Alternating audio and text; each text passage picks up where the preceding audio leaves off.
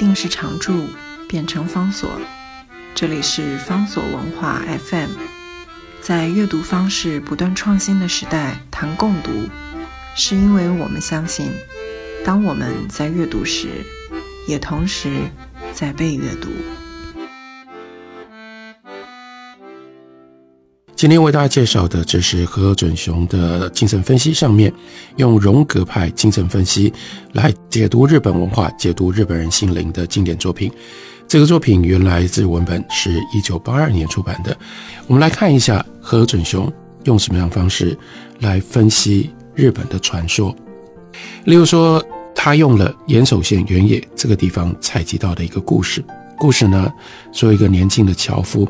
在一片荒野的森林里面，发现了一座他之前从来没有看过的气派的豪宅。他长这么大，从来没有听说过有这样的一个地方。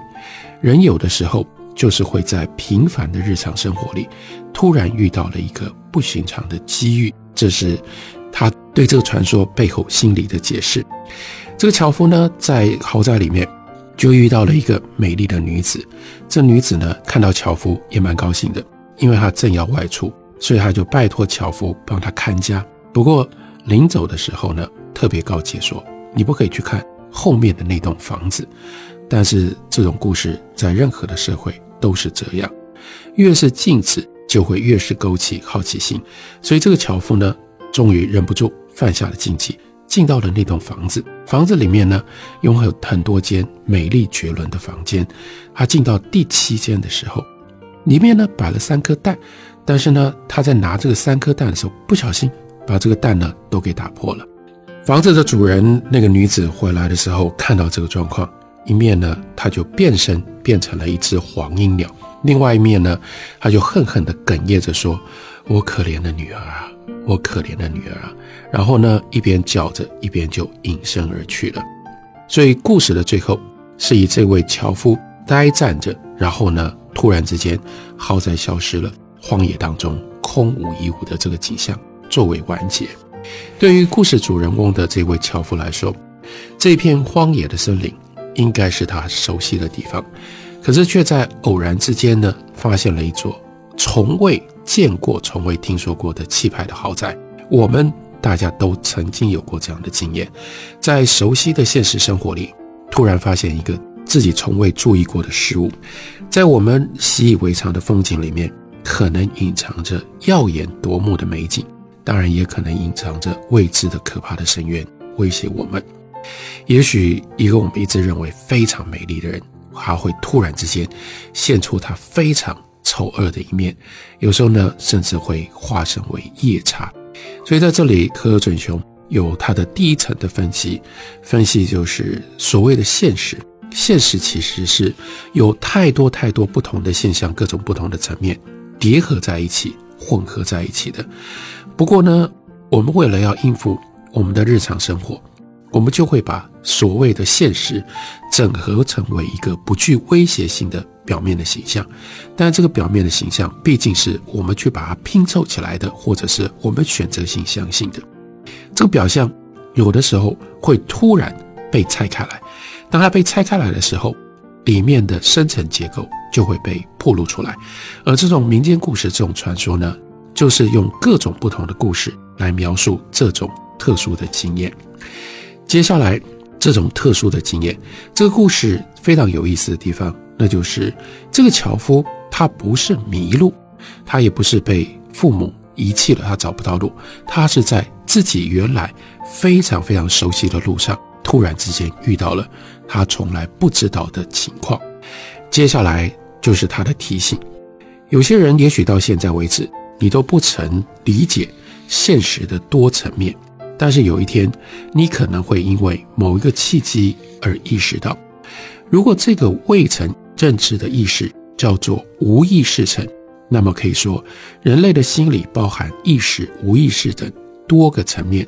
所谓的深层心理学，就假定人的心理具有多层性。进而解读心理深层结构的学说，所以这个黄莺之居的这个故事，另外一件事情，那就是象征代表了我们平常都活在我们的显意识的层次，可是我们的潜意识从来没有真正消失过。所以不小心，有的时候不是我们自主的选择，而是在我们不预期的情况底下，我们就进入到，我们就碰触到那个潜意识。而当我们跟潜意识相遇的时候，往往我们不知道应该要怎么样处理，所以我们经常会犯错。而犯错，换另外一个角度来看，也就会使得我们失去了跟潜意识之间的连结。不过再下来，他还要再跟我们探究，那就是如果把这种类似的故事，日本的故事跟全世界的其他民间故事跟传说来相比，又有什么特性呢？在全世界的民间故事和传说当中，都有描写平凡的男性和不属于这个凡世的美女相遇的类似的情节。例如说，著名的天鹅湖的故事。天鹅湖开场在哪里？就是森林里面迷路的王子。结果呢，他跑到了水边，看到了天鹅幻化而成的美女，然后呢，一见倾心。这也就反映了在男性的无意识、潜意识的层次里面。向来都存在着一个特殊的女性的形象，并且呢，期待可以跟她相遇。不过，在日本人的故事里，非正常生活空间里相遇的男女会发生的事情，跟像天鹅湖那样的故事里会发生的事很不一样。樵夫所住的村庄呢，很明显属于平常的世界。对他来说呢，山跟原野也是他日常生活当中的一部分。但是有一天，他突然在这里发现了一座从未看过的豪宅。这个房子呢，就算是介于平常世界和非平常世界的一个中间地带。而屋子里那间女性不准他偷看的房间，那就叫做非平常的世界。当这种结构把还原成为人类的心理的时候，那么前者也就是平常世界，那就是显意识的世界，而后者。非平常世界就是无意识或者是潜意识的区域，在平常和非平常世界的中间地带，这对男女他们呢相遇了。相遇了之后，这位女主人就说她要外出，所以他们马上分开。当女子外出去村子里买东西的时候呢，这个男子呢他就进到了禁忌的房间。等到他们再度相会的时候，就是。这个女主人回来，发现她在近期的房间里，而且呢，她把三颗蛋给打破了。那这个时候也同时是他们分离的时刻。男子跟女子，女子就回到他自己黄莺的本身，也就是回到了他原来的那个世界里。那男子呢，突然之间好在消失了，他就在原来的荒野里面，也回到了自己平常的世界。河有准雄就形容，这就像两条彗星行进路线的抛物线，当两次刹那相遇，就再也不可能相遇了。这个故事主要的情节就是男女有如两条抛物线一样，相遇两次就分开了。在相当程度上面，同时也反映出从弗洛伊德到荣格告诉我们潜意识的特性。潜意识一直在那里，可是我们没有那么容易。探触到我们自己的潜意识，有的时候是在做梦的时候，有的时候如果像荣格是在这种集体的传说的内在，我们才偶尔能够窥见、能够探触到我们的潜意识。可是我们不可能就进到潜意识里面。例如说，如果在梦的状况底下，等到你醒来了，这个潜意识又不见了，而且往往你越深入到你的潜意识。你越害怕，或者越带来强烈的冲击，就让你从梦里面惊醒过来，你就回到原来的这个状况，原来的世界。所以，我们跟潜意识之间都是这种短暂的相逢或短暂的相遇，就像是那个男性，就像是遇到了由黄莺鸟化成的女性的男性一样。不过，另外一件有趣的事情，那就是我们看。男性跟女性之间的关系，在日本传说里面的特性，河有准雄讲到了一个非常有意思的特性，他就说，日本的民间故事似乎有强烈回避结婚情节的倾向，在相对于日本的故事，例如说，在日本的故事里，立下禁令，不让人进到那个房间里的，跟触犯禁令的人的，他们的关系多半呢是丈夫跟妻子，父亲跟女儿，或者是儿子、圣母和女儿。换句话说，通常立下禁令的，说规定不能够去看的是男性，然后呢，必须要遵守禁令却打破禁令的是女性，然后当立下禁令者是丈夫的时候，场所。都是在丈夫的家中。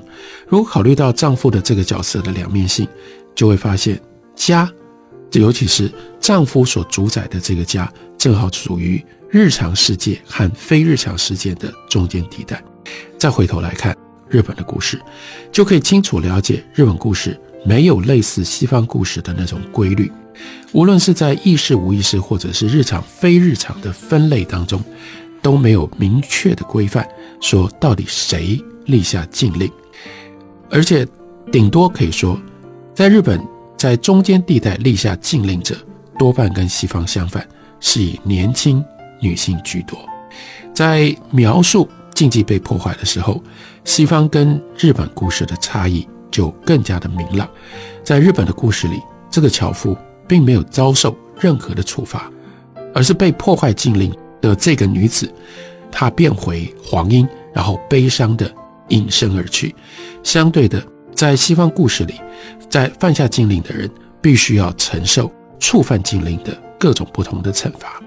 日本民间故事整体来说，它就没有那么强烈的戏剧性，也没有那么直接的角色之间的互动。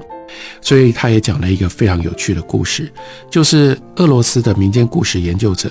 叫做 Chistov，他曾经把日本最有名的民间故事《浦岛太郎》念给他的孙子听，他就发现呢，孙子听到浦岛太郎到了水里面，到了龙宫，然后描述龙宫美景的时候，他的小孩一点兴趣都没有，而在等待着什么？到底在等待什么？孙子就说，他什么时候才要跟这个家伙打架呢？原来孙子在期待英雄浦岛应该要打败怪物龙王的场面。可是，在日本的民间故事，偏偏没有这种场景，所以就可以了解日本的民间故事跟西方的类似故事有极大的差异。人类的心理以整体来说并没有差异，但是在表层的意识结构会因为个人和文化的不同而产生差异。这就说明了这本书的方法以及这本书的价值，它就是要探索在这种普遍的潜意识构造上面。日本的传说反映了一些什么样特别的文化？这个方法对我们有启示，他所揭露或他所得到的日本文化的种种的描述，也对我们有高度的参考价值。这就是原版出版于一九八二年的何准雄的经典著作《日本人的传说与心灵》。